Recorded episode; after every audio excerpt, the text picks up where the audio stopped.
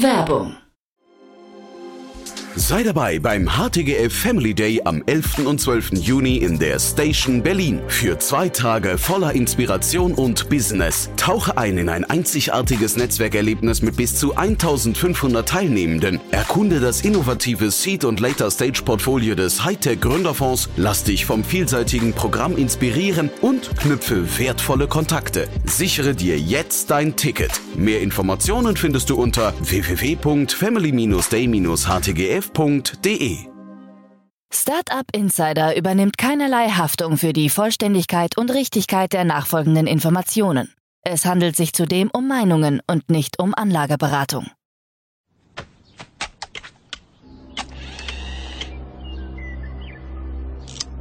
To Infinity and beyond!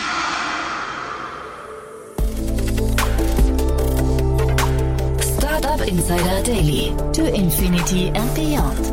Der Podcast rund um Blockchain, Krypto, NFTs und Web 3.0. Herzlich willkommen zu To Infinity and Beyond, unser Podcast rund um die Themen Krypto, Blockchain, NFTs, DeFi, Web 3.0, Metaverse und alles, was die Wirtschaftswelt von morgen bestimmen könnte oder bestimmen wird. Mein Name ist Jan Thomas und ich habe hier das Vergnügen, immer in wechselnden Konstellationen mit insgesamt drei Expertinnen und Experten diskutieren zu dürfen über die News der Woche aus den eben genannten Bereichen. Heute bei uns zu Gast ist Daniel Höpfner, quasi Co-Initiator dieses Podcasts hier und wir haben über eine ereignisreiche Woche gesprochen. Es ist mir wieder viel passiert an Dingen, die Einfluss haben werden auf die Wirtschaft von morgen. Man sieht einzelne einzelne Staaten, die sich gerade in Lichtgeschwindigkeit positionieren. Wir sehen Bewegungen bei großen Unternehmen, äh, gab News von Stripe und Zahlen von Coinbase unter anderem. Wir haben aber auch über ein spannendes NFT-Projekt gesprochen, das möglicherweise die Publishing-Welt verändern könnte. Zumindest hat mich das Thema unglaublich begeistert. Aber alles das und noch viel mehr kommen jetzt in der neuesten Folge von To Infinity and Beyond mit Daniel Höpfner von B10. Startup Insider Daily. To Infinity and Beyond. Cool, ja, heute mit Daniel Höpfner. Hallo Daniel. Ja, grüß dich. Ja, ich freue mich sehr, dass wir sprechen, Daniel. Äh, heute sind wir zu zweit. Genau, wollte ich sagen, heute in, in kleiner Runde. Ähm, die Damen sind businessmäßig unterwegs ähm, und wir machen das heute mal zu zweit, genau. Ja, freue mich auf ein tolles Gespräch. Als ich mir die Themen für heute angeguckt habe, habe ich gedacht, oh, wir reden eigentlich über sehr viel Politik und Regulierung, aber eigentlich reden wir auch so ein bisschen über Weltwirtschaft, glaube ich, ne? Wir reden über Weltwirtschaft, genau, aber du hast auf jeden Fall recht. Also als man sich die News der letzten Woche so angeguckt hat, ähm, ist man automatisch immer gleich so in diesem großen Game irgendwie mit drin, ne? Also mhm. wir können ja auch gleich anfangen nach dem Motto, ne? Also ja. die, die, die FED hat sozusagen die Zinsen wieder erhöht. Und ähm, dann kann man ja sagen, was hat denn das jetzt mit Krypto zu tun? Aber es war schon immer so, dass ähm, das halt sehr stark aufeinander reagiert. Ne? Und mhm. die, die, die FED ist jetzt, glaube ich, das erste Mal seit 2007, das ist jetzt schon ein paar Tage her, ne? 16 mhm. Jahre, mhm. bei über fünf Prozent. Ähm, ich meine, ich bin ja kein Volkswirt, ne? aber eben, wir hatten ja schon bei vier Prozent sind ja die ersten Bankenkrachen gegangen. Und ja. irgendwie, jetzt hatten wir es ja auch, dass, äh, ich glaube, JP Morgan ja ähm, auch nochmal Rettungskäufe machen durfte in Amerika. Amerika, hier mit First Republic. Ähm, und aber ich glaube, die wissen, was sie tun. Also sie erhöhen die Zinsen weiter und ähm, jetzt gucken wir mal, was da passiert. Also ich befürchte, dass ja natürlich noch so ein paar ähm, sehr digital affine, kryptoorientierte Banken unter Umständen da nochmal unter die Räder kommen werden. Mhm. Ich glaube, das muss man jetzt die nächsten Wochen sich mal sehr genau angucken. Ja. Aber der ähm, Bitcoin-Kurs hat es nicht geschadet, ne? Der geht weiter. Also ich glaube, wer vor so einem halben Jahr eingestiegen ist, der hat weiterhin Freude daran, ne? Auf jeden Fall. Ich glaube, ja. der ist bei plus 50 Prozent. Ja, ja also ähm, die, die Hoffnung war ja gewesen, dass die Digitalwährungen ähm, sozusagen irgendwie so die Gegenbewegung zu den Aktien sind. Ja, das heißt sozusagen, wenn ähm, die Aktienmärkte runtergehen, wie letztes Jahr Anfang, ähm, als der Ukraine-Krieg startete, dass die Digitalwährungen ja eigentlich irgendwie stabil bleiben. Aber nee, die sind ja noch stärker abgestürzt. Also mhm. in der Hinsicht, das war ja immer so ein bisschen die Hoffnung. Das hat sich mhm. bisher nicht ähm, bewahrheitet. Ich meine, wie immer, die Hoffnung stirbt zum Schluss. Ja, vielleicht ist es ja jetzt so, weil meine die Aktienkurse Kurse werden unter Druck sein und wie du richtig gesagt hast, Bitcoin hält sich bisher und ähm, Gold hält sich auch. Na, vielleicht wird ja Bitcoin wirklich mal jetzt das digitale Gold. Schauen wir mal. Also ähm, ich bin gespannt. Also da muss man ruhig mal genau hingucken, was das generell für den Markt bedeutet ähm, und ob die Amerikaner weiterhin so ähm, mit dem Finger zeigen, dass an allen Krypto schuld ist. das hatten sie ja so in der Vergangenheit ja mal gerne gemacht. Also auch so mit der mit der Silicon Valley Bank, wo es hieß, um die Krypto ist schuld. Also wir hatten es ja durch hier im Podcast vor vier Wochen oder fünf mhm. Wochen, wo wir das ganze Debakel mal analysiert haben, dass also Krypto nur ein sehr kleiner Teil dazu beitrug. Ne? Mhm. Und zeitgleich, wenn man sich so die Nachrichten anguckt, gerade, man hat so das Gefühl, das ist so ein Armdrücken der, der einzelnen, äh, einzelnen Länder eigentlich weltweit. Ne? Die versuchen irgendwie so sich als Kryptostandort entweder zu positionieren oder halt eben zu sagen, wir möchten mit Krypto, also wir möchten Krypto vielleicht auch überregulieren oder wie auch immer. Ne? Aber man hat so das Gefühl, so von oben drauf, eigentlich die ganze Welt versucht sich da irgendwie gerade so, so zu positionieren. Ja, genau. Ich glaube, das ist, ähm, das ist gut gesagt. Ne? Also jeder versucht sich zu positionieren in diesem Spiel und jeder weiß, ähm, es geht nicht mehr weg. Ich glaube, ähm, da gab es ja immer wieder noch auch bei den Amerikanern, ähm, die interessanterweise sich echt irgendwie immer mehr an den Rand manövrieren. Da bin ich auch wirklich gespannt, wo das irgendwie endet. Ne? Ähm, mhm.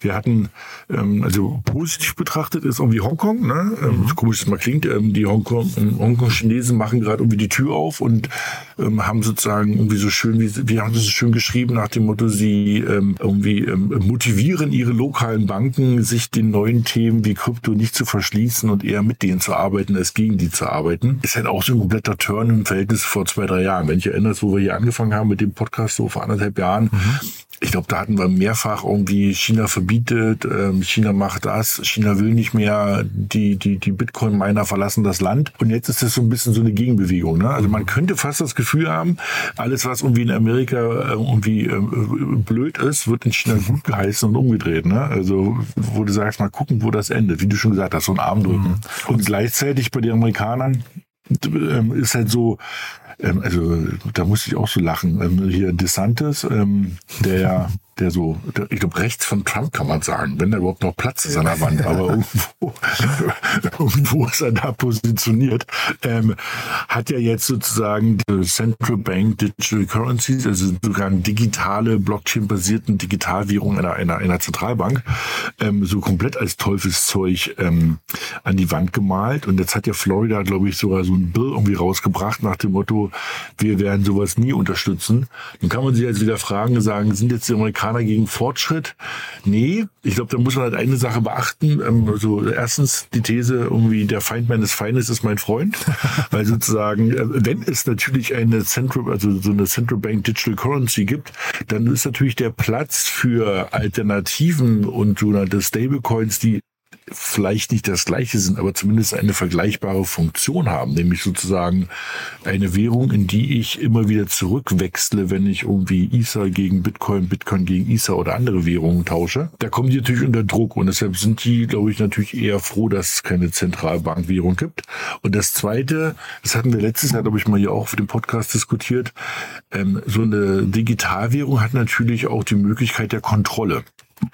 Das kann gut sein, ne? indem man mhm. sagt eben, wenn ich ähm, mit der, wenn ich mit Menschen ähm, zum Beispiel staatliche Transferleistungen auszahle äh, oder Kindergeld auszahle, nehmen wir mal das Beispiel, und ich möchte, dass dieses Kindergeld 250 Euro, 300 Euro wirklich für die Kinder ausgegeben wird, kann ich natürlich bei einer Digitalwährung dafür sorgen, dass es eben zum Beispiel nicht für Zigaretten und Alkohol ausgegeben mhm. wird. Das hat den Vorteil für das Kind, ne? dass es eben irgendwas kindgerechtes bekommt. Das hat aber natürlich auch den Nachteil, das muss man natürlich ganz klar benennen, dass du natürlich anfängst, deine, also deine, deine Bürger zu bevormunden und zu sagen, was du damit machen darfst. Ne? Das ist so wie immer sozusagen die, die beiden Seiten eines Coins. Ne? Und ähm, das ist so ein bisschen auf was der DeSantis irgendwie rausgeht, weil er sagt nach dem Motto, das ist der Angriff der, der, ähm, der Demokraten auf das Lieblingskind der Amerikaner, nämlich seine Waffe, in dem nämlich der, die, ähm, die Demokraten diese Zentralbankwährung dazu missbrauchen, als sie sagen, ähm, damit darf man ähm, nur ich sag mal nicht keine Waffen kaufen, aber vielleicht nur weniger. Und auch das ist natürlich schon für die Amerikaner ein Eingriff irgendwie in die ins tiefste Mark ihrer Freiheit. Ja, also deshalb der Amerikaner oder, oder der rechte oder republikanische Amerikaner ist gegen Digitalgeld man kommt halt leider aus dem Kopfschütteln nicht raus. Ne? In, in, den USA hat man das Gefühl, musst du immer nur das Wort Waffen irgendwie nennen, um dich, äh, um irgendwie Tausende von Followern hinter dir zu versammeln, weil du halt entweder für Waffen oder gegen Waffen einfach, äh, glaube ich, so eine starke Polarisierung ähm, äh, sag mal, erwarten kannst in der, in der Bevölkerung, dass egal, was du damit verbindest, die Leute immer dann auch logischerweise in dem Fall jetzt sagen, ja, also DeSantis hat recht, da bin ich natürlich jetzt auch gegen äh, Krypto oder so, ne? Ja, oder, genau. oder gegen das Digitalwährung. Ne? Also äh, kleine, kleine Zwischengeschichte. Ein, ein guter alter Freund von mir aus Amerika, Bruder, der arbeitet oder, oder, oder diente jahrelang bei der Nationalgarde. Und ähm, das war noch zu Zeiten, als Facebook noch richtig populär war. Da hatten die eben, da gab es so wieder so ein Mass-Shooting und dann hatten die so gefragt, was kann man dagegen machen? Und dann hatte ich denen halt irgendwie mal geschrieben, du, du brauchst ja nur in die anderen 195 Länder der Welt gucken, was die mhm. machen. Die haben halt Waffenkontrollen. Ne? Ja. Und da hat er mir dann irgendwie dann unter, also eine Direct Message geschrieben, meinte, ja, weiß er, versteht er auch. Das kann er nur in seiner Rolle als Nationalgardist halt nie offen schreiben, weil da wird er von allen irgendwie angeguckt. Also ich glaube, das ist so eine, wie du gesagt hast, völlig verrückte in die, äh, ja, völlig verrückte Kehrtwendung im mhm. Kopf. Aber wir haben, wir Deutschen haben aber auch sowas. Ne? Also wir haben auch sowas, wo uns die ganze Welt irgendwie auslacht. Das ist dieses Wort Datenschutz. ich meine, sobald du in Deutschland ja irgendwie sagst, äh, gib mir mal deine E-Mail-Adresse, fallen alle in Unmacht. Ähm, auf der anderen Seite gehen sie auf irgendwelche Webseiten und wo sie irgendwie von Körpergröße bis Gewicht irgendwie alles angeben. Also in deren Sicht, ähm, wir Deutschen haben auch sowas, wo uns durch die ganze Welt so ein bisschen Kopfschütteln anguckt. Wobei und ich glaube, vergleichbar. Das ist doch das Norm. Mhm, ja, sag mal. Mhm. Ja. Ich glaube, das also die, wir sagen ja auch, das ist, ist doch normal, das kann auch mhm. nicht so schwer zu verstehen sein, dass Datenschutz wichtig ist. Ich glaube, genauso argumentiert der durchschnittliche Amerikaner, ja.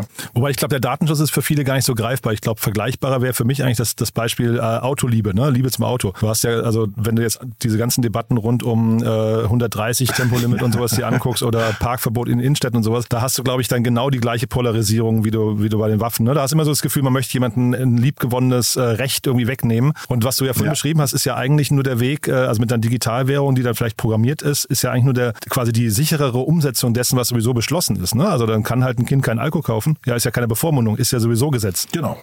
Genau. Ja, also du hast auf jeden Fall recht, genau.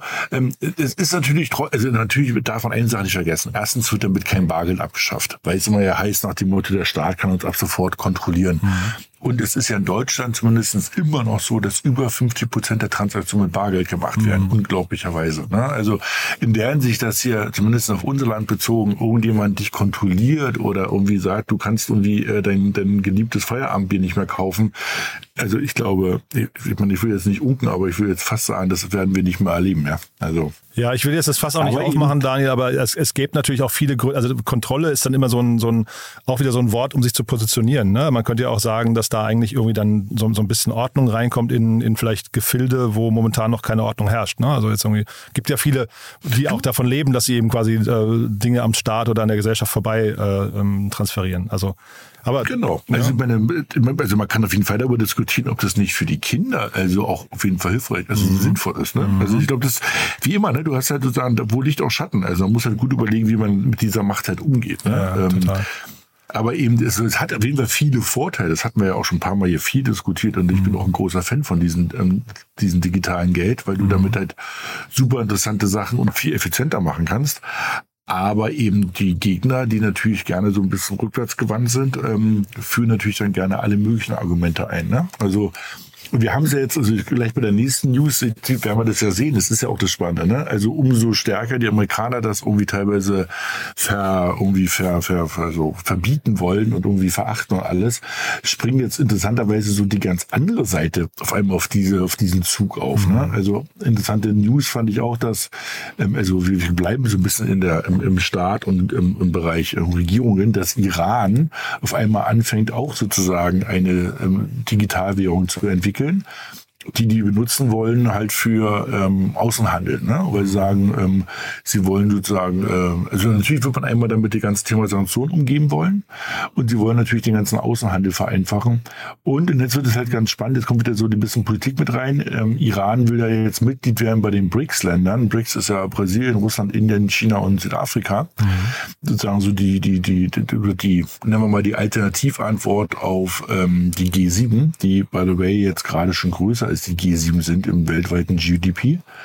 Und da will jetzt Iran Mitglied werden. Und dann wird es natürlich ganz spannend, weil wir hatten es hier im Podcast ja auch schon. Also China hat eine ganz klare Central Bank Digital Currency Strategie. Indien hat das. Jetzt ist Iran dabei. Ähm, Russland überlegt äh, oder spielt damit rum und hat schon die ersten Trades damit abgewickelt. Das heißt sozusagen diese, ähm, diese, diese, äh, wie soll man sagen, die, die Länder, die auf dem Sprung sind. Ne? Früher gab es mal dieses Wort für diese asiatischen Länder, diese Tigerstaaten. Ja, ja. Ne? Nach dem Motto, weil sie jetzt bald losspringen und, und loslegen. Ähm, für die ist es gar nicht mehr die Frage, ob das kommt. Die Frage ist nur, in was für einer, was für ein Basket, mit was für einer Technologie das kommt. Und wir Europäer diskutieren halt immer noch so die Basics, ne? Und die Amerikaner, die verbieten es jetzt gerade, wie wir ja gerade hatten. Also das ist halt schon ganz spannend, dass sozusagen die, die jungen Wilden, ähm, nennen wir es mal so mit einem Lächeln, jetzt gerade anfangen, ähm, das komplett für sich zu ähm, entdecken und auch zu beanspruchen und die alteingesessenen westlichen G7-Länder ähm, so ein bisschen mit sich selbst beschäftigt sind und irgendwie da nicht vom Fleck kommen. Ne? Ja, in dem Kontext, ich habe mir dann irgendwie so ein Arbeitspapier nochmal durchgelesen ähm, von der Bundesakademie für Sicherheitspolitik. Ne? Da geht es irgendwie um die Mehr der multipolaren Weltordnung.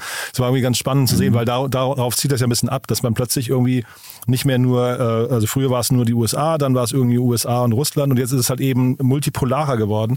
Und ich glaube, da muss man in der, also wenn man jetzt mal so fast forward mal anfängt, sich so diese ganzen Kräfte anzugucken, muss man halt mal gucken, wie sieht denn so eine Weltordnung so in, weiß nicht, 20, 50 Jahren aus. Das, äh, also ich glaube, da, wenn man jetzt bei den großen Themen nicht aufpasst, dann verschieben sich die Kontinentalplatten wirklich auch sehr zu unseren Ungunsten, Ungunsten glaube ich. Ne? Auf jeden Fall, glaube ich auch. Ja. Also meine, wir haben ja noch das ganze Thema Demografie, ne? also ja, wie ja genau. jeder mitbekommt. Also wir werden immer älter. Jeder, der ähm, in irgendeiner Großstadt in Deutschland loht, ähm, überall hängen die Schilder, wir suchen Mitarbeiter. Ähm, also wir, wir haben gerade so ein paar Kräfte, die gegen uns wirken. Genau. Und ähm, da sollten wir halt bei den Sachen, wo wir eigentlich eine gute Ausgangssituation hatten, weil wir hatten es, glaube ich, auch letzte Mal ähm, länger diskutiert, hier mit der Mika-Vorschrift, ähm, mhm, genau. das heißt sozusagen die europäische Kryptovorschrift, die ist einer der fortschrittlichsten der Welt. Und ähm, das hat sozusagen jetzt nicht nur irgendein kleines Land, sondern irgendwie, das hat einer der größten Wirtschaftsräume der Welt, nämlich Europa, jetzt beschlossen. Und es muss jetzt in lokales Gesetz umgesetzt werden, aber da sehe ich jetzt keine großen Hindernisse. Und Deutschland ist eh gut dabei, auch mit der BaFin. Mhm. Und da muss man natürlich halt sagen, ähm, dann sollten wir halt aber auch Gas geben, um das weiterzutreiben ne? Mhm. und, ähm, und damit zu spielen und nicht sozusagen da ins Hintertreffen zu kommen. Weil wenn erstmal die Regeln festgelegt sind von irgendwie den BRICS-Ländern, ne, dann meine, natürlich kannst du nochmal versuchen, nochmal einen eigenen Standard zu machen. Aber wenn irgendwie die ganze Welt irgendwie HTTP spricht, brauchst du halt nicht fünf Jahre später um die Ecke kommen und sagen, ich habe hier noch mal eine andere Idee. Also mhm. dann ist das und dann ist die Basis gelegt. Und bisher, wie du richtig gesagt hast, war das natürlich sehr unilateral, also sehr ähm, Amerika und West, westlich orientiert. Das ist ja auch irgendwie in unserem Sinne gewesen. Mhm. Und jetzt kommen natürlich so ein paar andere Kräfte. Ähm, deshalb, ich sage nur, lass uns mal Gas geben, dass wir da nicht ins Hintergriffen kommen. Ne? Genau, Geschwindigkeit ist, glaube ich, wirklich das Ding, der, also das Thema der Stunde eigentlich. Ne? Man muss einfach gucken, warum sind wir zu langsam bei bestimmten Dingen und dann, das muss man, glaube ich, kritisch hinterfragen anpacken und, und lösen. Ne? Ja, genau. Und natürlich auch mit was für einer, mit was für einer ähm, Kraft da Sachen gemacht werden können. Ne? Mhm. Also ähm, eine, noch so eine andere News, die ich halt ganz spannend finde, ist ähm, der Bukele, der mhm. Präsident von El Salvador. Mhm. Ähm, der hat natürlich jetzt auch sowas durchgedrückt. Der hat jetzt irgendwie gesagt, für auf jegliche Innovation und Technologiefirmen ähm, ist ab sofort im Land ähm, quasi steuerfrei. ja, ähm, und versucht natürlich damit eben wie wild sozusagen ähm, ähm, Talente anzu, anzuziehen. Ne? Und da ich meine, gerade nach in dieser, in dieser Nach-Corona-Welt ist halt immer klarer, ähm, die Leute gehen halt nicht mehr um fünf Tage zurück ins Office. Ne? Und mhm. ähm, ich glaube, da wird er so ein bisschen auch auf schielen und sagen, na gut, da sollen die Leute doch sozusagen die Sachen lieb bauen. Und eben, ähm, dann haben sie halt eben ähm, steuerfrei und sonstige andere Zuschüsse. Und der war das ja auch letztes Jahr, der mit diesen, ähm, ich glaube, die hießen Vulkanbonds, ne? Also der wollte doch mhm. irgendwie 100 Millionen einnehmen, ähm, um die Energie, ähm, der, die Vulkanenergie in El Salvador zu nutzen, um ne? Bitcoin ja. zu meinen. Mhm, genau. Und ähm, da, man auf die Idee, stell dir mal vor, das würde irgendwie Scholz sagen. Oder? Ja. Also, ja gut, der, der Bukele so. hat natürlich jetzt auch viele Fehler gemacht in der Vergangenheit. Oder also, nee, vielleicht nicht Fehler, der hat das Timing von ihm war ein bisschen ungünstig, ne? Weil er ging aber davon aus, der ja. Bitcoin steigt einfach stetig weiter. Und ich glaube, er hat ja dann immer wieder nachgekauft, aber ich vermute mal, sein, sein, sein äh, sagen wir, Durchschnittskurs, den Einkaufskurs liegt trotzdem maximal auf dem Niveau, wo, wo der Kurs jetzt heute gerade ist. Ne? Also Gewinn wird er noch keinen gemacht haben, eher, eher das Gegenteil. Nee, Gewinn hat er glaube ich auch noch nicht. Gewinn hat er noch nicht gemacht. Also genau, wie du gesagt hast, also wichtig, also zum, zum Verständnis sozusagen, also El Salvador als Staat hat wirklich irgendwie für mehrere hundert Millionen US-Dollar in den letzten 24 Monate Bitcoin gekauft. Mhm. Und mit dem Absturz kam natürlich auch so ein bisschen die, die traurigen Gedanken. Also in der sich mal gucken, ob der da, ob sie da wieder rauskommen. Aber ich meine, ähm, das haben wir ja nachher noch gleich in den News. Mhm. Zu dem Thema geht Bitcoin auf eine Million, aber ähm, schauen wir mal. genau. Nee, dann springen wir mal weiter. Du hast ja, finde find ich auch spannend, äh, äh NFTs. Das ist eine ganz spannende An Anwendung, die du mitgebracht hast, finde ich, ne? Genau. Wir hatten das letzte Mal ja auch gesagt, nach dem Motto, wo entwickeln sich NFTs? Und dann haben wir immer mehr von diesen sogenannten Utilities gesprochen, also von den echten Nutzen, weg von dem Bildchen, dass du sagst, oh, guck mal hier, ist ein Bild, sondern hier ist ein Nutzen. Und ähm, jetzt hat ähm, auch ein, einer der, der großen, nämlich Sports Illustrated, also wird jeder kennen, irgendwie einer der größten ähm, Sport- und irgendwie ja, äh, Zeitungen der Welt, ähm, angefangen, eine eigene Plattform rauszubringen und ähm, wollen halt auf diesen Milliardenmarkt der des Tickets hier raufgehen. Mhm.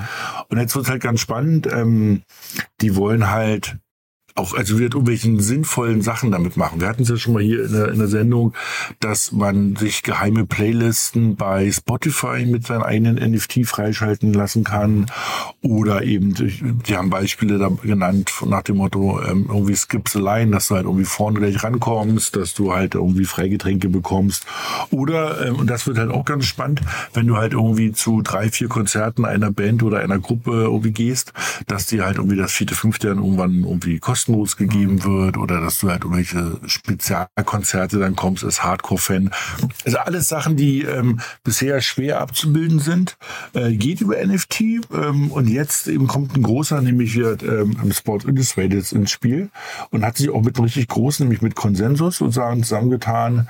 Ähm, die sind eine große ähm, Entwicklungsfirma, kennt man vielleicht von Metamask. Mhm. Ähm, und die bauen jetzt zusammen so ein bisschen die Anwendung der Zukunft ähm, für das ganze Thema, ähm, wie kann man, wie werden Tickets neu gedacht, was kann man da machen? Ja, machen das irgendwie auf, so auf was das, Polygon ja, und ähm, also sozusagen auch eine, also nicht auf, nicht auf Ethereum, sondern ähm, explizit auf Polygon, eine, eine Alternative, eine sehr schnelle ähm, Blockchain. Und live sind sie glaube ich noch nicht, aber sind kurz davor. Ich fand das eine super Idee, als ich es gesehen habe, ähm, äh, oder auch total plausibel. Ne? Also Sports Illustrated, ich habe nochmal geschaut, die hatten, die haben äh, monatlich 23 Millionen Menschen, die sie erreichen. Also das ist echt eine super Brand in den USA, in Deutschland nicht so, aber in, in den USA super stark. Und ich meine, die stehen halt für etwas. Ne? Dass sie jetzt dann sagen, darum, also wir, wir versuchen unseren Nutzer und Leser näher an uns zu binden und oder enger an uns zu binden und äh, mit denen irgendwie so eine Art Community dadurch auch aufzubauen. Ich meine, das ist ja so, wenn, wenn du mit Loyalty anfängst und mit irgendwie Vergünstigungen und, und irgendwie, keine Ahnung, können ja auch Bildchen sein hinterher, kann ja alles mit drin sein, aber dass du einfach anfängst, quasi diesen, diesen äh, Zugang zu deinen Lesern neu zu denken, das, das ist eigentlich das, was in der ich weiß nicht, wie du das siehst, aber in der, in der ganzen Printlandschaft hier, diese ganzen Print-Medienhäuser ähm, in Deutschland, die versuchen irgendwie krampfhaft mit einer Paywall irgendwie ihre Nutzer an sich zu binden und dann irgendwie so ein Monatsabo, wenn du nur einen Artikel lesen möchtest und sowas. Ich finde, hier steckt eigentlich fast die Antwort darauf. Also das war, war so mein Gedanke, dass du eigentlich über NFTs sagst, ich baue da einfach einen Kosmos, der so attraktiv ist, dass Leute von sich aus kommen und sagen, ich habe Lust, dabei zu sein irgendwie in irgendeiner Form.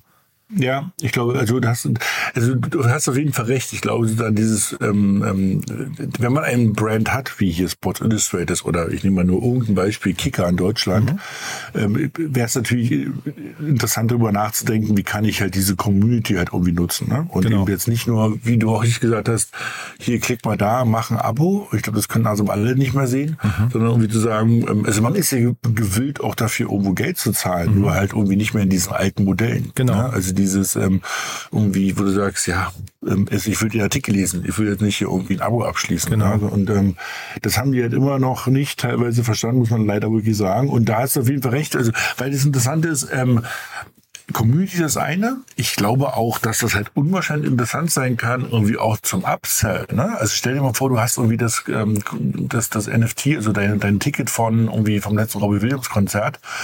Und ähm, bisher sind die ja dann weg. Ne? Ja. Da waren jetzt irgendwie in der Mercedes-Benz-Welt irgendwie 10.000 Leute, die haben sich dann einen super Abend gehabt, danach gehen die. Und wer auch immer mir das Ticket verkauft hat, Eventum oder wie sie alle heißen, die schicken mir vielleicht noch ein Newsletter. Aber die, das Interessante wäre doch zu sagen, guck mal, hier sind noch irgendwie extra Videos, hier sind Behind-the-Scene-Szenen, hier kannst du noch irgendwie Meet and Greet kaufen. Äh, wenn du zu vier Konzerten gehst, ist das fünfte irgendwie, äh, was er danach irgendwie einen kleinen Club in Berlin macht, umsonst. Also du kannst halt noch ganz andere Businessmodelle und auch Geldströme dadurch generieren. Und Total. ich, ich glaube ja auch immer, dass die Leute, wenn die Sachen gut gemacht sind und irgendwie für die attraktiv sind, Mhm. auch Geld bezahlen für Sachen. Ne? Ähm, aber eben, man muss halt aus diesem Standard raus. Also der Standard nach dem Motto, gestern warst du im Robbie Williams, willst du nicht morgen irgendwie zu, zum nächsten gehen? Das kann es ja nicht sein. Also man muss auch das, was da ist, viel mehr irgendwie nutzen können. Ja? Mhm. Und hier, deswegen finde ich halt Sport Illustrated auch wirklich da die, die perfekte Marke dafür. Ne? Und Kicker ist wahrscheinlich das, das deutsche Pendant dazu, die sowas machen könnten. Also ich, ich habe so das Gefühl, da könnte eine neue, eine neue Ära entstehen von, von diesen, ja, ich weiß nicht, ob man es Loyalty oder Kundenbindung, Community, wie auch immer man es Upselling-Programm, also ne, das ist ja irgendwie alles mit drin, theoretisch. Ähm, das heißt, du fängst einmal an, eine Verbindung aufzubauen und dann kannst du eigentlich mit dieser Verbindung eigentlich äh, arbeiten. Ne? Richtig. Und äh, also wir hatten es ja auch, als wir mal dieses ähm, ähm, Spotify-Beispiel erklärt haben. Ähm, das Spannende ist halt, ähm, bisher funktionieren diese Loyalty-Programme und dieses hier irgendwie trink zehn Kaffee und der elfte ist umsonst und dann kriegst du diesen Stempel darauf gedrückt. Immer sehr, ähm, sehr monoton auf diese eine Sache bezogen. Interessant wäre ja zu sagen, dass die halt miteinander sp- zusammenspielen, ne? wo du sagst, also irgendwie ein Heavy-User, der irgendwie regelmäßig zu Konzerten geht, der hat halt dann irgendwie vielleicht auch einen Bonus bei Starbucks und kriegt irgendwie bei Spotify die Premium-Lieder umsonst. Also was auch immer, das meine ich, ist nur als Beispiel. Ne? Und das, und dann kann man ja sagen, naja, ähm, Warum geht denn das noch nicht? Naja, das Problem ist natürlich, dass das alles proprietäre Systeme sind.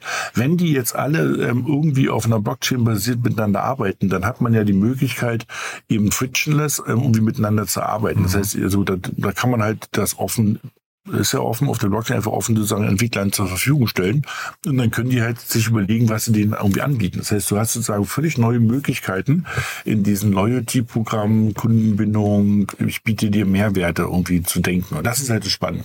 Ist technisch eigentlich äh, relativ unkompliziert sogar. Ne? Wenn man jetzt diesen ersten Schritt gemacht Jo. hat, dann die be- beiden Blockchains da miteinander reden zu lassen, ist jetzt nicht so die Herausforderung, oder? Nö. Nö, das ist nicht, genau. Das ist, nicht- ist, wenn man einmal den Schritt gemacht hat, zu sagen, man transferiert es auf die Blockchain, dann ist das sozusagen eigentlich der größte Schritt gewesen. Und wenn man dann ähm, mit einer guten Kommunikation mit dem Ökosystem ähm, oder mal mit Hackathons, weil da gibt es einfach unwahrscheinlich viele kreative Menschen da draußen, ähm, mal Leuten Möglichkeit gibt, damit rumzuspielen. Ich glaube, da wird man sehr überrascht sein, mit was für tollen Ideen die Leute um die Ecke kommen. Ja? Und so ganz spontan, Daniel, was sagen die Datenschützer dazu? Ach, jetzt hast du mich ja wieder. Tja, was sagen die Datenschützer dazu? Also natürlich werden die deutschen Datenschützer wieder ihre Hände übereinander schlagen, weil du natürlich ähm, damit auch ein gewisses Profil, Profil aufbaust ne? und so ein Profiling machst. Das ist ja auch natürlich das, was die Leute dahinter wollen. Ne? Also wenn ich weiß, der die, die, das ist ein Heavy ähm, Konzertgänger, der geht einmal die einmal im Monat zum Konzert, dann sage ich halt, pass auf, vielleicht ist der ja auch empfänglich für ähm, irgendwas anderes. Ne? Genau. Und ich glaube, wichtig ist, dass es halt kein Zwang ist. Ne? Ich glaube, wenn ich halt sage, du, ich kann es machen, ähm, dann, dann, dann kann ich es machen, dann, ich muss es halt nicht machen. Ne? Also es ist so ein bisschen wie, ich sag mal so, also ich kann mich ja irgendwie bei allen möglichen Diensten mit meiner Google Mail automatisch irgendwie connecten oder Facebook irgendwie login. Ich kann es aber auch lassen und kann halt einfach eine anonyme E-Mail-Adresse einrichten und die nutzen. Ja, ähm, wenn ich sage, ich finde es halt eigentlich ganz gut, dass nur sinnvolle Werbung mir gezeigt wird oder dass die Dienste sogar miteinander reden, ja, ähm, dann sollte ich es machen. Gezwungen werden möchte ich nicht, nee, aber ähm, ich glaube, wenn es sinnvoll ist und ich die Wahl habe, finde ich sowas immer gut. Tja, ich sehe gerade so vor meinem virtuellen Auge überall auf der Blockchain so kleine Schranken, wo immer dran steht, äh, äh, möchten Sie, dass Ihre Daten erfasst werden oder nicht? Ne? Weißt wie, wie bei jeder Webseite, das ist ja quasi Ja, genau. der deutsche Datenschutz. ah, ja, Genau. okay. Wollen wir mal gucken, was da Genau. passiert. Da kommt, genau, besten Gruß, Ihr Datenschutz oder Ihr Datenschutzbeauftragter des Landes Berlin kommt dann so hoch. Ja, genau. Wahnsinn. Aber auf jeden Fall, ich glaube, wir sind beide Fans von der Idee hier, was da, was da möglich wäre, ne? Zumindest. Ja. Ja, na, was dann genau, was dann möglich wäre. Und ich glaube, das ist auch die nächste News, die halt perfekt da reinpasst. Mhm, genau. ne? Also, äh, ich also das ist für mich fast das, das die relevanteste News der letzten Woche.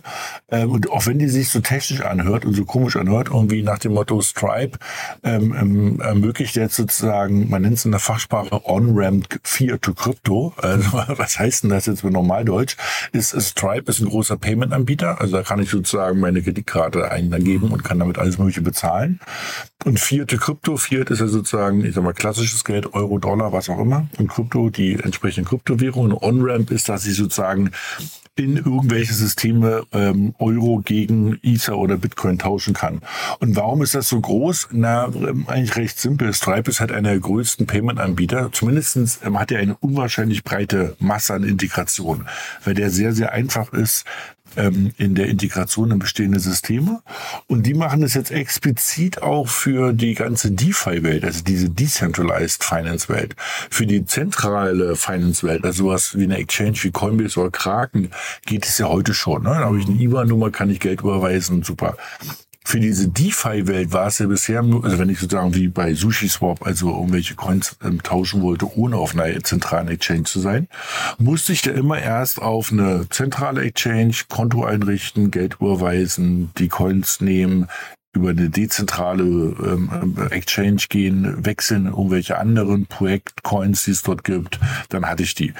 Und die machen jetzt ein direktes On-Ramp, also direkte Integration äh, in bestimmte DeFi-Projekte da draußen. Ähm, das ist natürlich so ein bisschen zu Lasten von Kraken, Binance und Coinbase. Aber das wird natürlich diese dezentrale Idee halt echt nochmal befeuern. Und das Interessante ist, dass halt ich sag mal jetzt einfach lapidar, ähm, jeder oder zumindest bald jeder ähm, einfach ähm, den Code, den er bei, ähm, bei, bei Stripe nutzt, um das in seine App zu integrieren oder seine Website zu integrieren, so auch anpassen kann, dass er halt eben ähm, in Richtung Cryptocurrencies ähm, hinten drum agieren kann. Und das ist halt das richtig Große daran. Also das ist eine richtig, das ist die größte Meldung die Woche, glaube ich. Weil Stripe halt auch eben so groß ist. Ne? Also man darf, glaube ich, die, die Reichweite von Stripe einfach dabei nicht unterschätzen. Genau. Also ich glaube, Stripe hat mehrere 100 Millionen Kunden, ich glaube mehrere hunderttausend Integrationen. Also das ist schon wirklich groß. Ja. Hm. Also. Und ist das für dich ein Angriff auf Coinbase und Co. oder wer, wer, wer leidet jetzt unter diesem, diesem neuen Service? Angriff würde ich es nicht nennen, aber ähm, leiden tun sie drunter, ja. ja also ne? Wir sehen, dass die dezentralen ähm, Player, äh, Entschuldigung, die, die zentralen Player, also die bisherigen Einfallstüren in die Kryptowelt, darunter ein bisschen leiden werden, weil bisher war der Hauptweg schon über diese Exchanges. Ich meine, ja. es gab auch so ein paar Integrationen Richtung Apple Pay schon und alles sowas. Aber Stripe, also da muss ich halt immer vorstellen, eben, ähm, ich glaube, die sind mal angetreten mit dem Claim, irgendwie ein oder zwei Zeilen Code irgendwie bei dir in der Website zu integrieren. Danach hast du Payment integriert. Mhm. Und wenn man sich überlegt, dass man so einfach in Zukunft irgendwie ähm, Euro oder Dollar zu Kryptowährungen ähm, wechseln kann, und damit habe ich dann, also die, die müssen ja auch dann Wallet betreiben, ne? Also die mhm. müssen ja auch sozusagen dieses berühmte digitale Portemonnaie betreiben. Ähm, wo ich sozusagen diese Coins von Ether oder Bitcoin oder was auch immer dort irgendwie hinliege. Also ich kann mir vorstellen, dass ähm, Stripe damit innerhalb kürzester Zeit einer der größten ähm, Wallet-Betreiber wird. Also wer bestimmt auch ein bisschen ächzen wird, ist eine Firma, die wir gerade schon hatten, nämlich Consensus mit der Metamask, mhm. weil eben, ich glaube, wenn ähm, Stripe sich jetzt richtig positioniert, können die halt in diesen, in den, in den großen Spiel, wer wird der führende Wallet-Betreiber, ähm, da gibt's ja Player von Apple, mhm. ja, bis Metamask, bis irgendwelche Browser. Ähm, da positionieren sich ja auch gerade alle durch eine ganz, guten, ähm, ganz gute Position einnehmen. Mhm. Ja. Und du hast Apple eben zweimal erwähnt, ähm, die könnten doch sowas, äh, sagen wir, in letzter Instanz auch machen, oder? Auf jeden Fall. Also ja. die, haben, die haben auf jeden Fall auch alles, was du dazu brauchst. Ja. Die haben ähm, nicht nur die Hardware, die rechnen, also die ohne Probleme die ganzen ähm, Verschlüsselungen ähm, super einfach rechnen können. Die haben auch schon äh, entsprechende Verschlüsselungschips in den iPhones drin. Mhm. Also die haben alles, was du brauchst. Ja, also ne? Apple wäre also der, ich will mir nicht sagen, der natürliche Partner, das hört sich jetzt ein bisschen hart an, aber mhm. eben ähm, die hätten alles, was man braucht. Wenn die sagen, sie wollen, dann wären sie sofort ganz vorne dabei. Ich glaube, die halten sich so ein bisschen zurück. Die sind ja man glaubt ja immer, Apple ist irgendwie ähm, so Innovationsleader. Ja, mhm. jeder, der sich mit ein bisschen genauer beschäftigt, weiß, dass dem nicht so ist, dass die halt eben eigentlich immer diese berühmte Fast-Follower-Funktion da nehmen. Also mhm. wenn was funktioniert, sind sie gern schnell dabei. Deshalb mal abwarten. Aber Stripe, ähm, das ist spannend auf jeden Fall. Ja, super spannend. Und wir haben über Coinbase jetzt genau. gerade schon gesprochen. Ähm, da gab es zumindest Zahlen. Ne? Ähm, weiß nicht, wie du die, wie du die einordnest. Ja, ich meine, genau. Also, sie machen immer noch Verlust. Ne? Und die, die Umsätze sind äh, auch ordentlich runtergegangen. Mhm. Ähm, im Vergleich zum Q1 2022. Du musst aber auch sehen, ich glaube, im Verhältnis zu 20, äh, Q1 2022 ist quasi alles runtergegangen. Mhm. Ne? Also außer die Preise für Öl sind hochgegangen, aber der Rest, also das heißt, man, das war ja in der Zeit, wo sozusagen gerade der Ukraine-Krieg startete ähm, und die ganze Welt sich neu gefunden hat und die Energiewende ähm, und also überall wirklich äh, schlimme Sachen passiert sind. Und in deren Sicht kann ich verstehen, dass natürlich im Verhältnis zu Q1 22 die Sachen alle runtergegangen sind. Nichtsdestotrotz muss man sagen, dass eben ähm, das Trading-Volumen halten sie stabil. Es geht langsam nach oben auch wieder. Ähm, also es, es, kommt sozusagen langsam. Die Verluste reduzieren sich gerade. Ich glaube, das ist auch der Grund, warum die ähm, Coinbase-Aktie jetzt gerade so gut nach oben geht. Ne? Ähm, ich glaube, wir hatten es jetzt, wir hatten ja Anfang des Jahres da wirklich ganz äh, traurige Zahlen gesehen. Die sind ja so dermaßen abgestürzt. Ne? Also ich war ja noch, oder also wir beide hatten ja mal vor vielen Jahren Podcast, als die gerade an die Börse gegangen sind, wo, ja, wir, mich, ne, wo wir sehr bullisch waren. Ja genau groß erklärt haben, warum das ja ganz klar ist, dass die 100 Milliarden wert sind. Mhm. Ähm, ich stehe immer noch zu meiner Einschätzung von damals. Nichtsdestotrotz sind die natürlich makromäßig auch voll irgendwie äh, an die Wand gefahren worden. Ne? Mhm. Nichtsdestotrotz, also long story short, die sind gerade wieder auf dem Weg nach oben und ähm, wie immer, no financial advice. Nichtsdestotrotz sind sie halt seit Anfang des Jahres wirklich um 40 Prozent gewachsen, gestiegen mhm. der Kurs. Und ich glaube, das ist so, das sind verschiedenste äh, Sachen. Erstens, ich glaube, langsam, auch wenn die Amerikaner immer noch so tun, als ob sie Krypto verbieten, sage ich mal, das geht nicht weg. Und ähm, Coinbase kämpft ja wirklich für eine saubere Regulierung und ähm, der, der CEO, der Brian Armstrong, ist ja auch immer wieder dabei, ähm, für sozusagen so das ganze Thema dezentrale Technologien und Blockchain irgendwie sich wirklich ähm, dafür einzustehen. Und ähm, wir hatten das letzte Mal, dass Coinbase ja auch die SEC verklagt hat, damit die endlich Klarheit haben. Mhm. Also in der Hinsicht, ich glaube, lass uns mal darauf nur mal ein bisschen gucken, was da passiert, aber ich glaube, das geht wieder, das kommt wieder alles in gute, in gute ähm, Richtungen. Mhm. Ja, ich glaube, Coinbase selbst spricht von einem Wendepunkt. Das, also wenn man sich so den Aktienkurs zumindest anguckt, würde ich sagen, also der hat zwar jetzt in den letzten äh, Monaten sich positiv entwickelt, aber der dümpelt natürlich trotzdem noch irgendwie 82 Prozent hinter seinem Allzeithoch. Ne? Also Allzeit, Allzeithoch war gleich, ja. gleich Ausgabetag. ja, darf man nicht vergessen. Ähm, ähm, äh, hinterher. Also von daher muss man der Wendepunkt, das ist glaube ich zu früh irgendwie, äh, um es zu propagieren, aber äh, das kann schon sein, dass es jetzt irgendwie so von, der, von den Weichenstellungen her alles erstmal pro Coinbase läuft. Ne? Ja, ja. Genau. Und Sie haben ja auch gesagt, Sie gehen, Not, Sie gehen, zur Not, weg aus, aus den USA, ne? Haben wir ja schon drüber ja, genau, wollte ich gerade sagen. Ne? Also wenn die Amerikaner es natürlich jetzt zu krass treiben, ich glaube dann, ähm, wir hatten letztes Mal auch schon ein bisschen gelacht, äh, nach dem Motto, dann, er hat immer gesagt, er geht auf die Bahamas, da ja. kann er irgendwie das Haus von Sam Bankman Fried gleich übernehmen.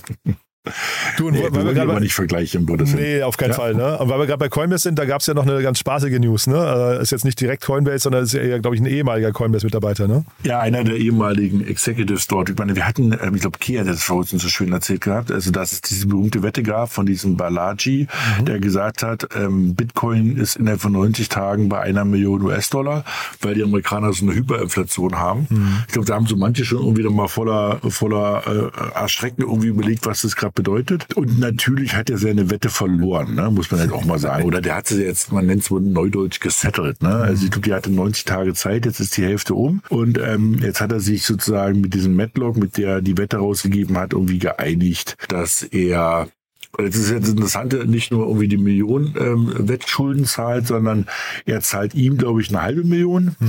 Er zahlt irgendwie eine halbe Million an die Bitcoin Core Developer Community und er zahlt eine halbe Million an eine Charity, irgendwie Gift Directly, die halt irgendwie Armut in Afrika und Amerika irgendwie bekämpft. Mhm. Ähm, das heißt, er stand zu seinem Wort, was ich erstmal gut finde. Ja, wenn man irgendwie so groß äh, protzig da rausgeht und so eine Wette proklamiert, dann muss man auch dafür einstehen, wenn man weiß, dass die dann irgendwann irgendwann also nichts wird. Ich glaube aber, das hat sich für ihn trotzdem gerechnet, ja. Also bei sein Name, es hat sich jetzt irgendwie, also ich glaube, vorher kannten irgendwie eine Handvoll Leute den, ich kannte den auch nicht, ja. Ich will mhm. gar nichts Falsches erzählen, ja. Also, aber. Aber eine Million für PR oder anderthalb Millionen für PR ist halt schon wild, ne? Ja. ja, ja, das stimmt. Aber du weißt ja auch nicht, was er gekauft hatte, ne? Ja, das stimmt, ja. Aber also vielleicht jeder PR-Berater da draußen äh, vielleicht das nochmal kurz analysieren oder sich bei dir melden, ne? Das klingt ja jetzt gerade so, als wäre das ein, ein, Weg, den du auch gehen könntest, Daniel, ne? Ja. Genau, können wir mal auch eine Wette machen, genau. Können wir auch eine Wette machen. Also ich fand die Wette damals sehr wild, muss ich sagen. Ich verstehe aber jetzt auch nicht, warum sie sie früher äh, also gesettelt haben. Äh, ist mir, mir ist der, der ganze Hintergrund davon ein bisschen schleierhaft offen gestanden.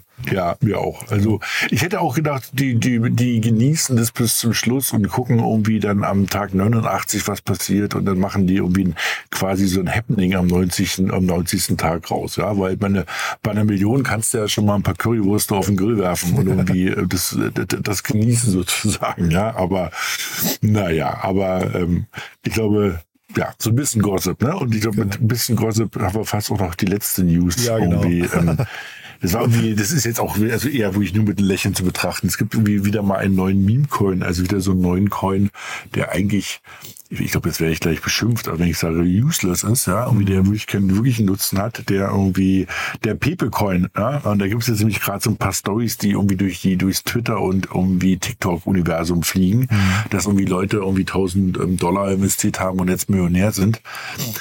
Also ja, aber, ne, muss man dazu sagen. Also erstens sind sie auf dem Papier Millionär. Also ich hatte vorhin mal geguckt, dieses sogenannte Slippage, also sozusagen das, ähm, also wenn du die verkaufst, ähm, musst du ja, kann es halt sein, dass du äh, sozusagen einfach zu einem geringeren Kurs verkaufst. Ne? Und aktuell ist das Slippage bis zu 50 Prozent groß. Das heißt, die Hälfte ist schon mal weg.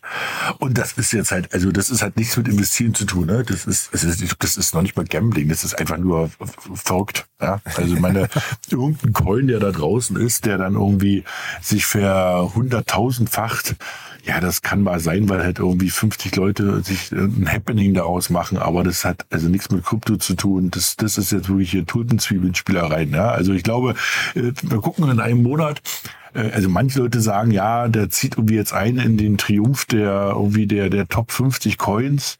Also ich sage mal, ich hoffe nicht, ehrlich gesagt. Ich glaube, also, dafür wenn's waren die Nachrichten zu hoch, glaube ich, von Leuten, die viel Geld verloren haben, oder? Also ich meine, da Ja. wo Licht ist, ist ja immer auch Schatten. Ja? Ja, also, also ist halt, also, wir, das ist ganz be- bewusst irgendwie, das ist jetzt nichts Seriöses, einfach nur äh, reine, reines Lächeln so am Ende des Podcasts.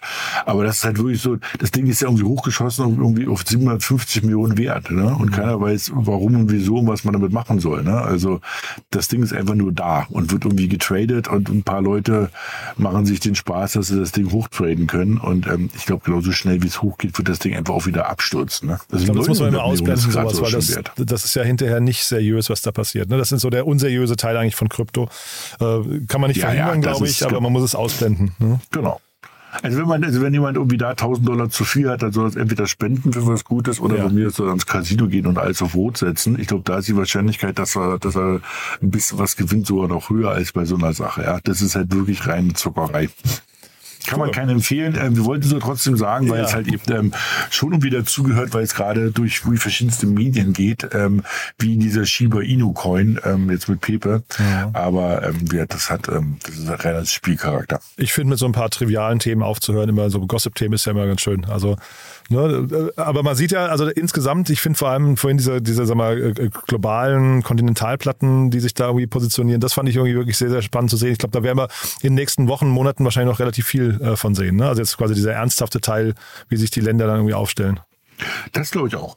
Und das, das ist auf jeden Fall, also man muss auch sagen, ich habe zwar gesagt, das Interessanteste war das Stripe-Announcement, finde ich auch, aber ich glaube, das größte, den größten Impact ist natürlich auf jeden Fall dieses ganze BRICS-Thema und dass die sich jetzt gerade einigen auf einen digitalen Warenkorb. Also das hat halt das Potenzial, das Leben von uns allen auch nachhaltig zu verändern einfach. Also Ja. ne, das ist halt, das ist dann keine Spielerei, das ist jetzt auch nicht nur irgendein NFT, also nicht gegen die Sports Illustrated NFTs, um Gottes Willen, finde ich super useful. Aber das ist halt irgendwie auf der globalen Player, auf der globalen Ebene, ne? Das wird halt nicht nochmal krass. Ja, ich fand tatsächlich Sports Illustrated fand ich super, äh, als Medienmensch natürlich irgendwie auch, aber gerade weil wir halt, wir brauchen ja gesunde Medien, ne? Also äh, Medien, denen gehen, sämtlichen Medien geht das Geschäftsmodell verloren. Und wenn man jetzt hier vielleicht dadurch auch so ein bisschen den Journalismus noch, was nicht, ähm, fördern, finanzieren, wie auch immer kann. Also das fand ich, äh, wenn daraus so ein Standard entstehen könnte, vielleicht jetzt nicht für, für alle geeignet, aber ich finde das, also das war, finde find ich, eine, eine Methode, die, die könnte ich gerne öfters sehen. Ja? Bin sehr gespannt, wie es da weitergeht. Das stimmt. Ja? Ja.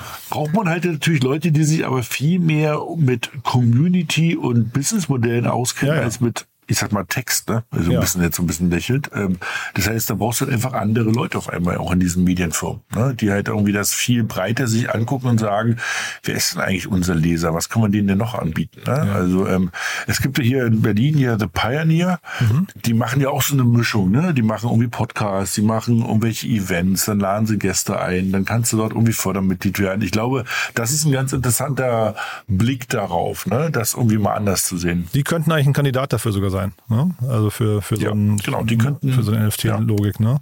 Cool.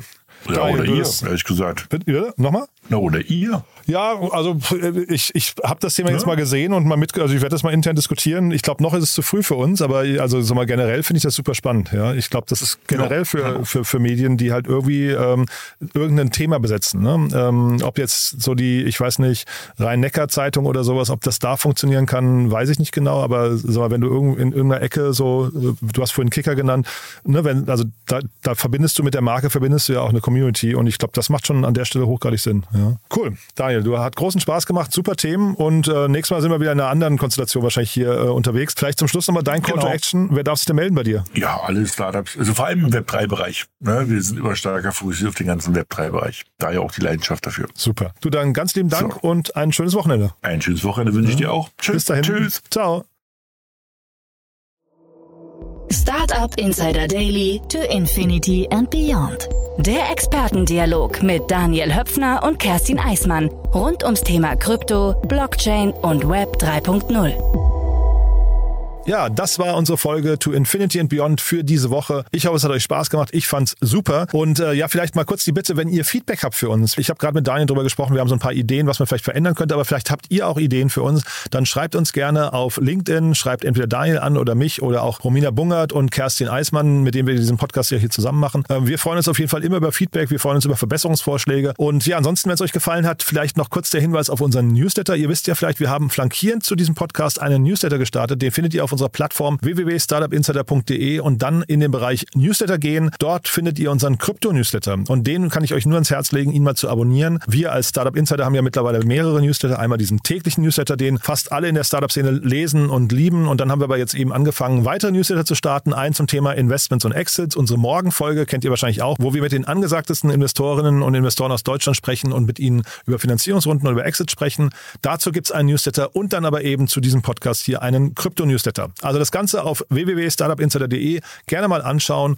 Und wenn ihr schon auf der Plattform seid, dann auch gerne mal auf unser Jobportal gehen, beziehungsweise auf den Bereich Arbeite mit uns, denn wir suchen gerade neue Mitarbeiterinnen und Mitarbeiter. Und wenn euch das Thema Podcast oder Daten oder Startups an sich generell reizt, dann wisst ihr ja vielleicht, wir bauen hier die größte Community, größte Plattform auf für die Startup-Szene in Deutschland und suchen dafür natürlich Menschen, die Lust haben, mit uns zu arbeiten und diese Mission zu verfolgen. Und dafür suchen wir gerade Entwickler, wir suchen Datenexperten, Redakteure, wir suchen Sales-Mitarbeiter, wir suchen Werkstudenten und Praktikanten und wir freuen uns natürlich auch über proaktive Bewerbung von euch, also Initiativbewerbungen, die gar nicht auf eine konkrete Rolle aus sind, sondern einfach nur von Menschen kommen, die sagen, ich möchte gerne mitarbeiten, ich weiß aber noch nicht wie. Dann gerne uns schreiben. Wir finden für die Menschen mit intrinsischer Motivation, die cool drauf sind und Spaß an der Arbeit mit uns haben könnten, Spaß an der Thematik haben, auf jeden Fall eine Lösung. Ja, das war's von meiner Seite aus. Euch noch einen wunderschönen Wochenausklang, ein tolles Wochenende. Morgen unser Media Talk, diesmal mit Christian Rebernick. Den kennt vielleicht die eine oder der andere von euch als ehemaligen CTO, unter anderem von N26 oder Share the Meal. Also ein wirklich renommierter Kopf, der seinen neuen Podcast vorstellt. Und am Sonntag dann wie immer Startup Insider Read Only mit meiner wundervollen Kollegin Annalena Kümpel, die Autorinnen und Autoren einlädt, die Bücher geschrieben haben, die sich an die Startup-Szene richten oder die von Gründerinnen und Gründern geschrieben wurden und sich an den Rest der Menschheit richten. Ja, das war's jetzt wirklich. Ich sag Tschüss, bis morgen, bis Sonntag oder sonst spätestens bis Montag. Alles Gute. Ciao, ciao.